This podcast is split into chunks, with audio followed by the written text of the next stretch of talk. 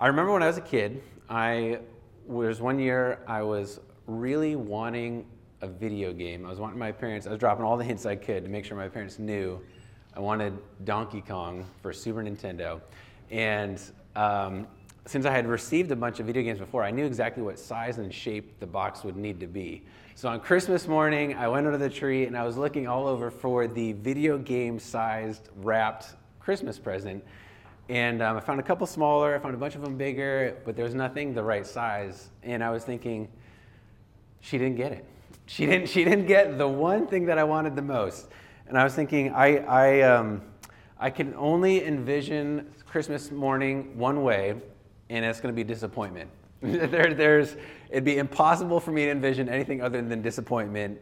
Um, turns out my mom wrapped it in a really big box, and she threw a whole bunch of paper in there. And so I was like so surprised. I opened it up, and I was like, oh, "You did remember!" I was like, "Well played, mom. You got me." And so then I spent, you know, weeks playing that video game.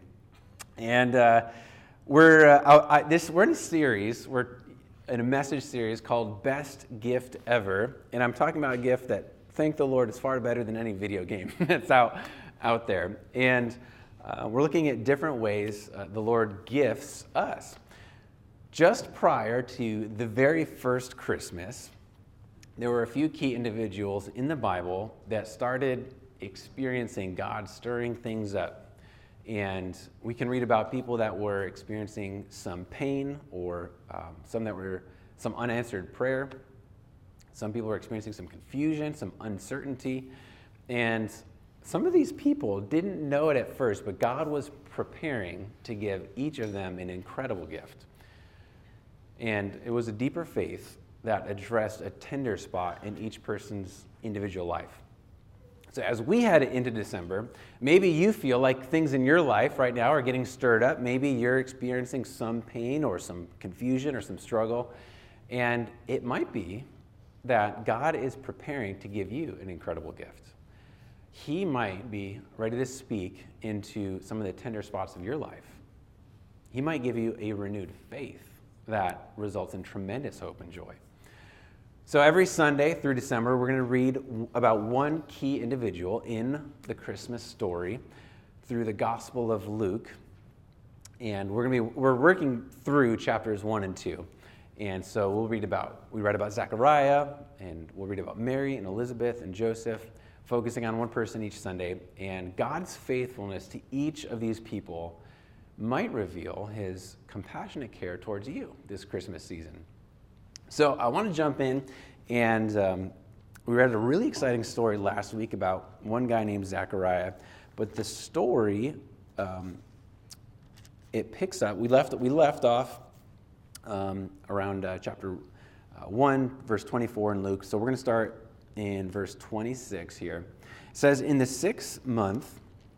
Uh, the angel Gabriel was sent by God to a town in Galilee called Nazareth to a virgin engaged, engaged to a man named Joseph of the house of David, and the virgin's name was Mary. So you might be familiar with this opening part of the story. We've got Mary and Joseph, the, the stage is being set for each of them. And Gabriel was the one that we read about last year. He went and he, he foretold the pregnancy that would happen for Zachariah and Elizabeth. So he's talking to Mary now.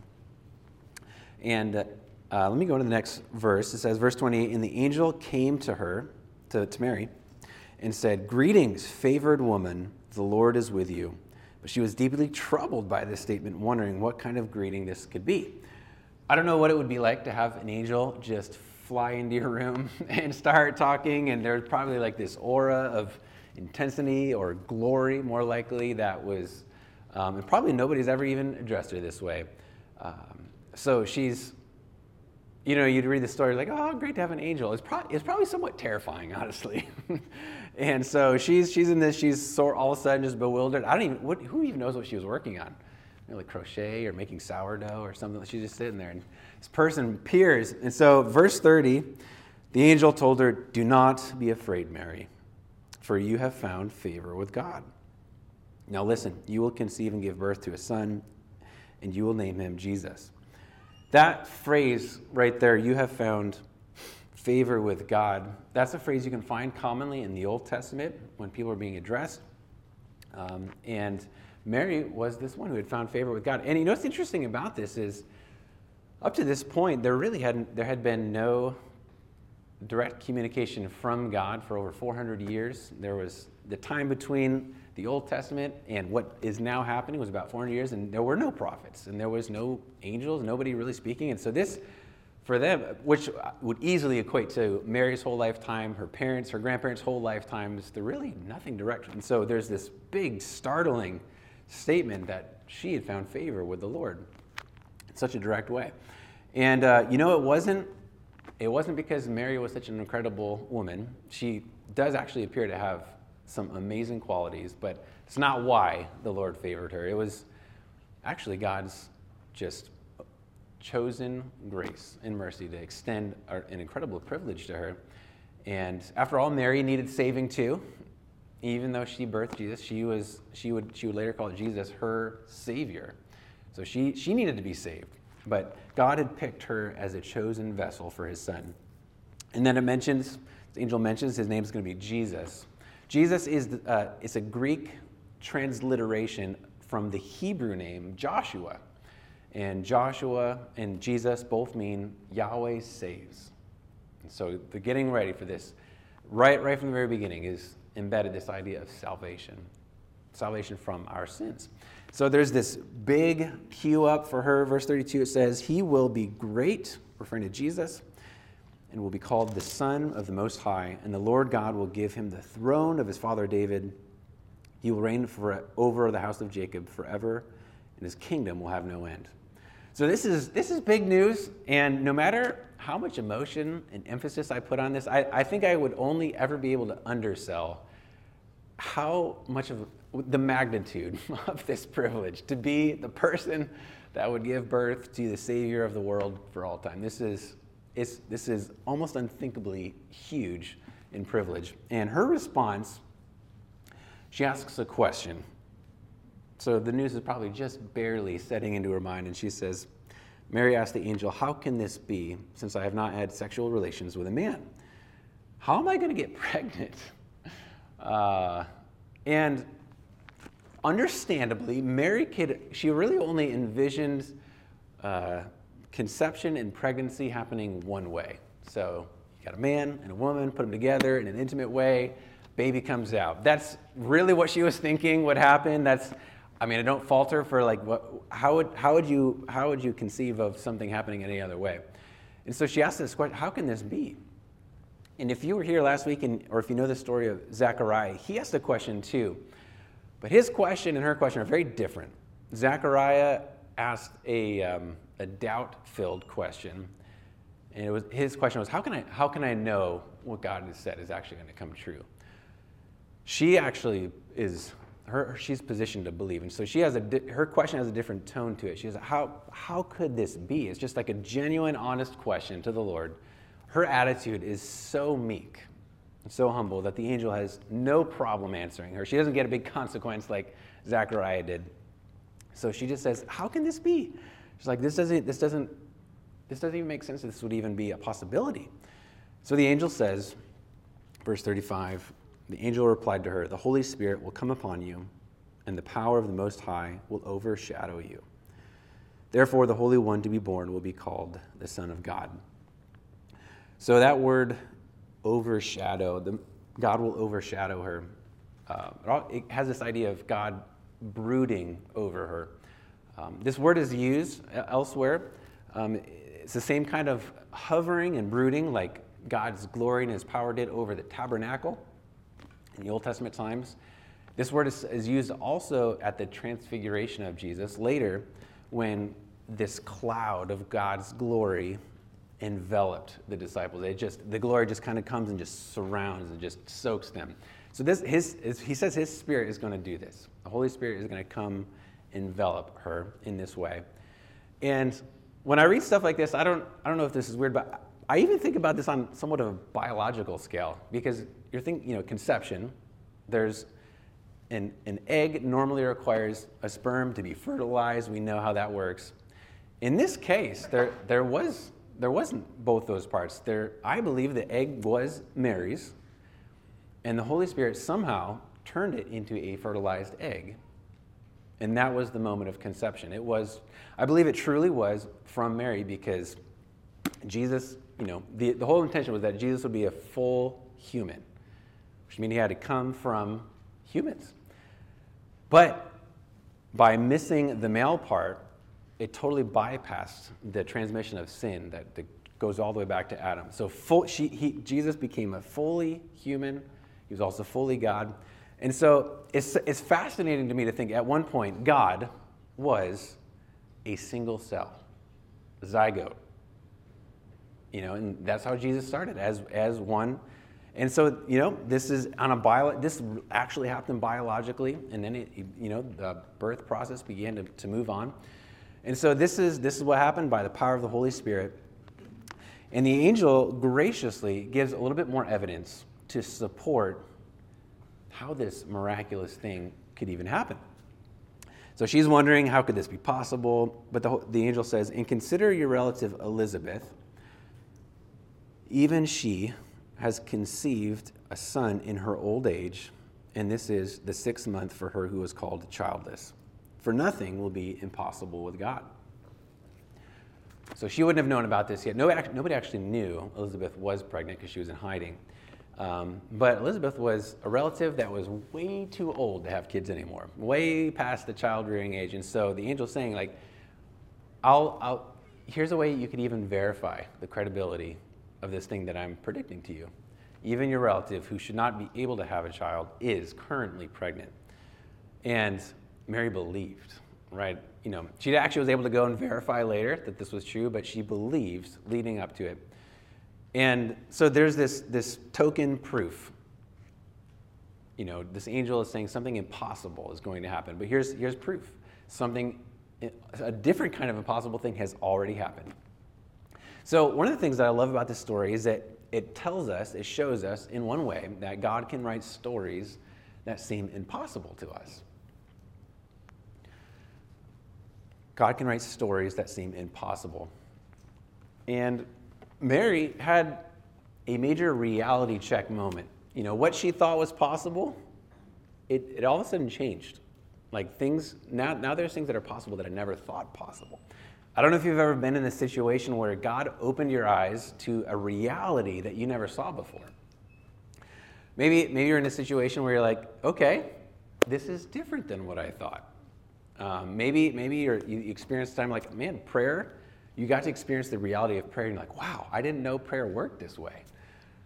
Or maybe God opened your, eye, your eyes to how relationships work when, when done according to the Bible. You think, man, I can't, I, I didn't know this. Maybe even, maybe your eyes were opened to the impact of the demonic in everyday life. At one point, you didn't know about it. At next point, all of a sudden you realize, oh my goodness, there's a whole spiritual realm here that impacts everything. I didn't know that. Or maybe the ability to truly forgive a person. You're thinking, man, I didn't, I didn't even know that was possible. Or maybe even your faith in Jesus feels this way. Like, man, my, this, this is new to me. I, I didn't know this possibility even existed. And so Mary's going through this right now, realizing, man, God can do things I never thought possible.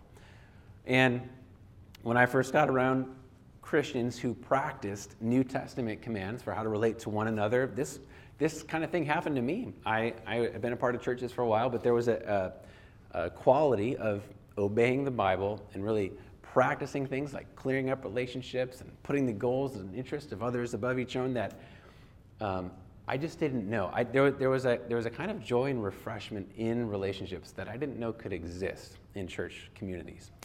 And I'm so grateful. I'm so grateful that God brought me to a place where I could, my eyes would be open. I could learn new things about how He works, about how spirituality works. And so I love this idea where this angel says, nothing, for nothing will be impossible with God. And I know sometimes you can get really like flowery with this idea where, you know, it's kind of like if you, maybe someone would say like I have, I have a dream for myself that feels impossible but whatever you want to do even if it's impossible you can do it like just dream up your own impossible situation and go for it and that, that's actually not what's being said here like um, we got, we got to think for a second where did this impossible idea originate? Uh, it originated with God. So God is the one that came up with this impossible scenario of having Mary conceive. So in this, um, God presented a different situation, and then He was leading her through it. And so, in the same way, it's, it's not go find your own impossible dream and pursue it. No, we, we let God set the plan, and then we let Him lead us through it, even if it seems wild and crazy. And so I love Mary's response to all of this. It is such a beautiful and humble response to a news that just would seem impossible. She says, I am the Lord's servant. May it be done to me according to your word. And then the angel left her. This is a statement of total submission to God. And, you know, her, her her mind was blown. Her future is completely changed in a second. Um, she's probably going to get accused of adultery, or even if that didn't happen, that was probably going through her mind right away. She's like, okay, so I'm going to be pregnant all of a sudden, and who's going to believe me? Right? Like, oh yeah, like it was God's fault. like, like all what kinds of things were going through her mind, and yet she says this. What else can she say? But I'm the Lord's servant. May it happen to me just as you said. This is, this is incredibly, this is a beautiful picture of meekness and humility and just a willingness to go where God was leading. Even in this way, I think eh, submission to God is often costly. This was going to cost her something to just, she, she could have resisted. She could have uh, been doubtful like Zechariah was, but she was willing. She's like, okay, this actually, this actually might be difficult but I'm going to I'm going to follow where God's going. So, another thing that I pull out of this story is that we can trust God to set the agenda for your life. You can trust God to set the agenda for your life. I think probably any thought of her plans for the future got thrown out the window. Imagine a young girl, a teenage girl, getting ready to get married. She's probably dreaming up all these ideas of where they're going to live and what they're going to do and their kids are going to look like. And all of a sudden, like, boom, like everything she thought of is now going to be completely different. Like, okay, God threw a major curveball here. How do we respond when the Lord works in a way that's different than what we imagined? It's difficult. Man, I mean, if God just, if what if He throws a curveball in your life? You're like, man, I, this was not even on my radar. I did not see it happening this way. Do we say, I'm the Lord's servant? God, lead me where you want. It's hard. Maybe, we might get there. We might have to wrestle with that emotionally a little bit. Um, for us to really take the position of a servant, like she says, like God, God is the one in charge. He sets the agenda. What can I do except just serve His goals? I, I think about this idea of, of God just setting an agenda, and I think about my story of getting to this place right now. I grew up in upstate New York, and my wife Erin did. We grew up in a, um, the same town, and we started dating. And then I, my senior, after my senior year, I came out to California for college, and I had no real thought about what would happen to our relationship. I just like, oh, California sounds cool, and so I just went. And um, amazingly, she came out to school in California too, but she didn't want to be accused as somebody that was just like chasing some irresponsible boy across the country. And so she went to a different school than I went to. But our schools were in Riverside and San Dimas, a drive apart. So amazingly, by God's grace, we were able to keep dating through college. We got married. And um, at that point, once we got married and I got out of college, I knew I didn't know what I wanted to do with my life. The one thing I did not want to be was a pastor and I, I, graduated with a Bible degree, so I, I, had like I had some authority and some for, some reasons for not wanting to be a pastor, and um, God. By the way, God was setting the agenda for my life all throughout this, and um, we got plugged into right after we got married. We got plugged into a church that was brand new and had just started in Riverside, and so I got to. Without realizing what God was doing, I got to be a part of a church and see it get birthed from from launch phase to grand opening to going to multiple services, to multiple locations, and I got to be a part of that, uh, eventually on staff as an assistant pastor. God worked on my heart there a little bit for perspective of ministry. And so what happened was this, this journey that I, of me starting in New York, moving out to California, God allowing my relationship with Erin to stay together, to train me in ministry, just to guide me at the t- like my timing to get trained for seeing how a church get get started, get the invaluable training, all of that. I look back now and I see God was setting the agenda for my life. Like He's the one that guides. He, and so this is this is a a, a position that we can intentionally take now. I'm, I'm, more, I'm more likely to say something like Mary would say, like, I'm the Lord's servant. Along the way, I was just probably making a lot of naive and foolish decisions, and I can see now how much better it would be for me to, to yield to what God is doing. So we can do that. Another thing about this story that I, I love thinking about is that we can anticipate that God might use methods you hadn't considered. God might use methods for accomplishing his agenda in your life that you hadn't considered. So, um, the birth of Jesus was pretty unconventional, uh, impossible, actually. It was, it was impossible that a baby could be, could be born. Also, God used a very unconventional timing when Zachariah and Elizabeth got pregnant. It also seemed impossible and unconventional. And then, of course, when God sent his son to die on the cross for our sins, man, that was unconventional. It, it, was, it was unthinkable that any deity of any religion, anywhere on the planet, would take this step, that God himself would die for his people. This, so you look at these stories and you're like, man, God, God uses methods that people don't dream up before it happens. He just, he does what he wants to do in the ways that he wants to do it. So maybe, maybe we should stop thinking that God only works one way. maybe we should refuse to believe, well, he can only come through for me this way. If it's not this way, it's not going to happen. You know, I can't, I can't envision my prayer is getting answered any other way than the way I see it in my mind. I can only see it one way. This, God's not restricted by what we can envision. There may be some things that seem impossible in your life right now. Maybe, maybe a thought of buying a house feels impossible. I rent, it seems impossible that I'd ever have enough money to own.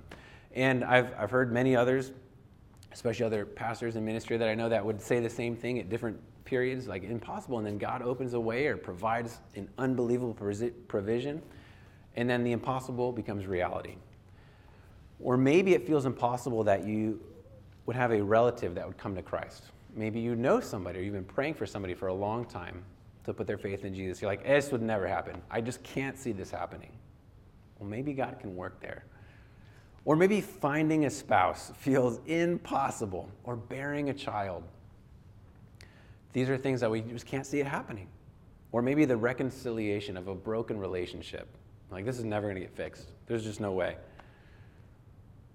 Or maybe healing you know, physical healing or emotional healing of some kind. It just looks like it's permanent and it just will never change. Or maybe there's things, future things that God has spoken to you through prayer or through the word.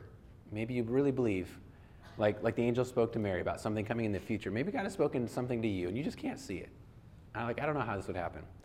In all of these impossible situations, maybe God can actually bring about the impossible thing in a different method than we've even thought or considered. So, for all of those, those things that we pray for, some of those things that we want, maybe a home or to buy a house or a child or a spouse or healing, for all of those things, we don't know for sure if that is God's agenda for us. That thing that I want, maybe He wants me to have that in the future, but maybe He doesn't. I, we don't know. If we have that attitude of Mary, like, I'm, I'm the Lord's servant, he'll, he'll give me what he wants to. If God does want any of those things to happen, he can make it happen. He will make it happen in his timing and using the method that he wants. Sometimes we try to help God out. You're like, we want something so bad. You're like, you know what? Um, I think God's struggling to answer my prayer a little bit. So I, I, maybe I need to force it, or maybe I just need to like take a few extra steps for Him, cut a few corners, maybe like kind of blur the lines a little bit, and then I'll, I'll just help God out with, you know, answering my prayer. We, he, he doesn't need our help. He can use any method. So, I mean, I thought about what if, what if Mary did that? What if she thought, like, I don't know if he's actually going to be able to pull off this uh, conception thing. I should probably help him out. Like, what, what would that have looked like for her to help God out with getting pregnant? Like, crossing all kinds of lines. like, no, no, just, just stop and wait. Just wait. Let God do what God wants to do. Sometimes we just want to start pushing, but we can let God, let God write this story. I want to show you a video. I've got in, um, a video clip of a friend, and um, in this series, uh, this Christmas series through December, I've been wanting to show or provide a, a real life story from somebody either in our church or somebody that we know uh, that has have walked through the truth that we're looking at. So last week we got to hear from Alyasha, and this week is it's a video from um, Jennifer, and this is a person that goes to one of uh, our partner churches, Church in the Valley, Ontario. And she shared a story with uh, me and a few other people from our church when we were at a conference about a month ago. And it was such a good story that I wanted her to share it. I wanted to ask her if she could capture it so I could show it here. Um, so she, this is, uh, she's going to apply this principle from um, letting God write the story to a specific area in her life. And um, I want you to hear what she has to say about that. Hi, I'm Jennifer Ting, and I am a member at Church in the Valley Ontario Ranch. And at 30, I broke up with someone in the midst of pre engagement counseling that I'd been dating for a few years, who was a wonderful guy who had moved out from another state to um, pursue dating um, within the network. Um, and it didn't work out. And so at 30, I began to pray that God would just give me dear heart friends that I could run with that were in my age and stage and within the month, he answered just with three girls. It began to come up more and more that everyone would really love to be married and they'd love to be dating. And there was no one at our church that was really single that were guys or even in network churches nearby. And so they just kept asking, where are we going to meet these guys? So it began to come up that the way to resolve this was through online dating. That, that would, surely we should give that a chance. And so I began to help them as they were setting up their profiles and sorting through people who were interested and debriefing dates and all the while not signing up myself. And they kept asking me, Are you going to sign up? Are you going to try this? And I just really did not have um, a peace about doing it. I I didn't have any idea where God would provide someone. I had been working at this point for 10 years. I knew thus far I had not met any Christian men who were like hearted at work. Um, there, like I said, there weren't any people locally in our church or in the nearby churches that we're connected to. Really didn't know where God was going to bring this guy. And so they used to joke, is he just going to drop him out of the sky for you, Jen? Like, what are you going to do to take any, you know, initiative here if I, if you need to? And, um, I, I didn't have an answer besides, I know God can do it. I really don't know what that is going to look like. I have no idea for how that will look like. And, I had had plenty of plans up until 30 of all these ways. I'm an English teacher by trade and all these stories of how God could make things happen for me. And those hadn't panned out. And so um, I knew I'd love to be married. I also knew that that may not be what God had for me. So I wasn't really sure what to do besides to just do the next thing in front of me, um, whether that be in work or ministry or relationships. And so that's what I kept doing. And as I was going, um, I reconnected with old classmates because of an online Facebook group um, from junior high, people I had not talked to in over 20 something years because um, I kind of left junior high and never looked back, and high school the same. And I reconnected with a guy who I thought was really sweet in elementary, hadn't talked to him since probably sixth grade because when we were in seventh and eighth grade, he began running with a group of people that ended up being gang members and he ended up i didn't know till far later um, really once we were 30 he ended up um, running with these these gang members becoming a gang member himself and just had a span of some really awful just destructive years to himself and his family and um, we just we struck up conversation um, reconnecting. Within a few weeks he uh, made it clear that he was actually interested in hanging out and I realized um, really quickly, like, that he was not walking with the Lord and we couldn't do that.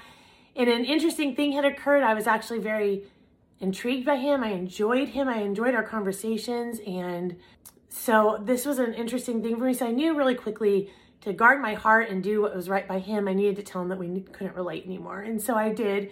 I communicated that. And in that process, he was asking um, why that was the case. And as I just made clear that um, God really desired me to have relationships that were honoring to him and male female relationships were ones that were going to head towards marriage really and we could never do that. And for some really specific reasons laid them out um, most of all that lord the, that god was not lord of his life. And that meant that we could not be equally yoked. We could i couldn't get behind him and follow him and it wouldn't be right. And so we parted ways that evening and um, one of the things he had said in passing is the the joy and the purpose you have in life is what i have looked for all my life in all these places that have led to incredible destruction. And um, you haven't done any of those things, and yet you seem just um, really content and happy. And we parted ways that evening and um, came to find out a few weeks later that that night on his way home, he asked the Lord to be Lord of his life. And he communicated that to me and just said, Hey, didn't you say there was a church down here that was something like yours that I could maybe, I was wondering about maybe getting involved in it? So I gave him the name of the church, then tried to keep the ties cut. And I've gotten, um, as I shared some of this with just the men who were, um, whose wives were investing in me at um, our church, they had just said a couple things that, um, and my dad the same, that God would really take care of him. I did not need help with his relationship with the Lord or get him connected. I could share that piece and then walk away and not feel like I needed to do that.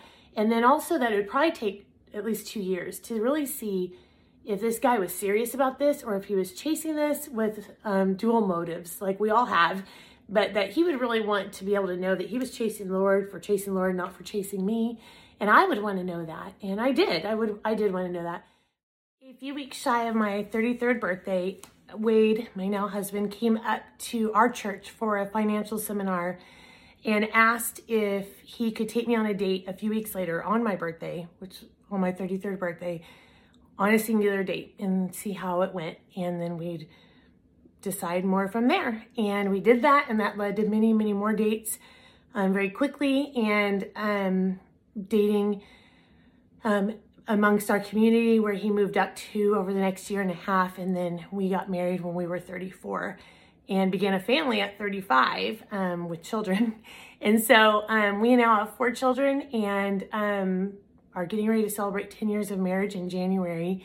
And um, what I think is really sweet is I could not have written this story. Um, much like Mary experienced, I'm sure, in having Jesus, is that is not the story she would have written, I'm sure. And that is probably not the story she could have even dreamed up, English major or not.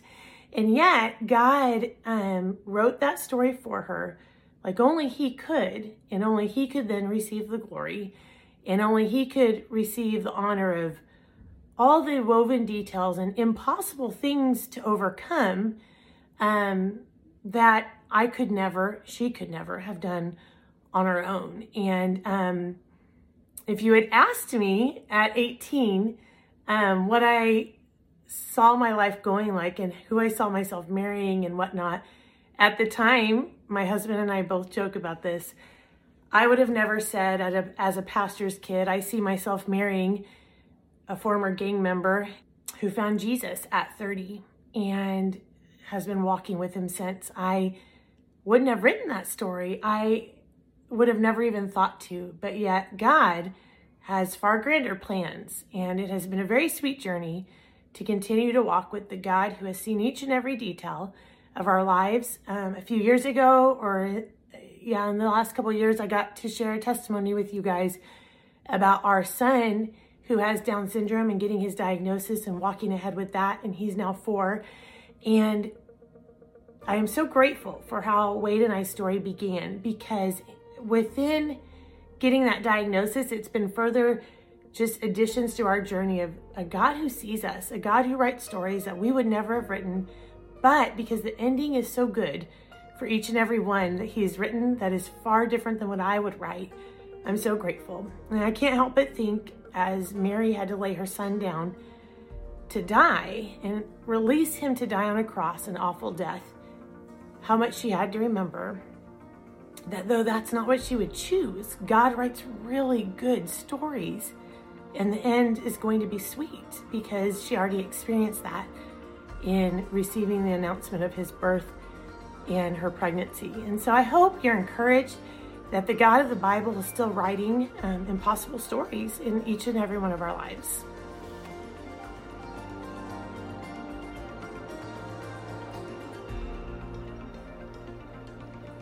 There's a family photo right there. That's Jennifer, and um, I, I, really wanted her. She has a very compelling story and uh, a journey of just trusting God through a lot, a lot of unpredictable ways. And so, whether it's um, the journey of getting married and finding a spouse, or if it's maybe it's the journey of wanting to have kids, or some other thing in life that just seems impossibly out of reach, we, we know that God may work in some standard ways, or He might work in some supernatural ways in your life. We, d- we just don't know. We don't know what He's going to do. And when He does start operating outside of the norm, we know we can trust Him. Last week we talked about how we God's going to do things in his own proper timing. And now what we're saying is God will do things in his own way. We can we can trust his timing and we can also trust his story writing. He's a good story writer. And God led Mary, as we see, and I believe she developed a very deep faith in the Lord. And the same God that led Mary leads you now today. He's bringing you through some things. He's giving you an opportunity for your faith to deepen as well. He's giving you an opportunity to trust Him even more. I really believe that year after year, the best gift is faith to trust God at deeper levels. You may have some faith, you may believe Him for some things, but I think He wants that faith to go even deeper, for you to trust Him even more, in, even in, in areas that seem even scarier. Mary definitely believed, but I, I think her faith reached a new depth during this whole experience.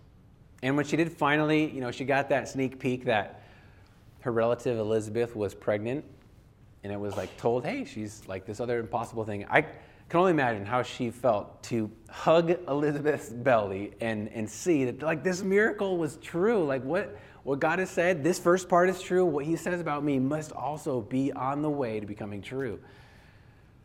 And even after that, she was going to need even more faith. It, wasn't, it was not going to be enough for Mary to have this level of faith because there's a prophecy later in chapter 2. Uh, it was said about Jesus, all the things that he would do. And the prophet said to Mary that a sword will pierce your own soul. We know that you can only imagine how Mary felt watching Jesus be crucified. And so she was going to need a lot of faith in that moment as well. So, as you think about this story in your own life and this, well, the story that God might be writing, one just real practical next step that I would suggest is, is that you yield in whatever way to either to, to give in or to relinquish control or to submit yourself to Him, to, to give up trying to guide and, and force things and push things along. Stop resisting what God is doing. Stop fighting what He's wanting to write in your life and to trust Him. Trust His timing, trust His methods. And like Mary said, say, I'm, I'm the Lord's servant. Let's pray together. Father, we thank you for this story and allowing us to get such a vivid picture of how you started the life of Jesus on earth. And it's really exciting to see the way that you you, you could have just parachuted Jesus in, but you you you have these ways of weaving real life, real life stories in, into the mix. And you're doing the same thing for us. You're, you're guiding us. And I pray that uh, for each one gathered here, that we would um, root our faith more deeply in you. And from that, we would have, uh, we'd experience less worry, less anxiety, less, less longing, and, and just greater sense of joy and peace and contentment in you. In Jesus' name we pray. Amen.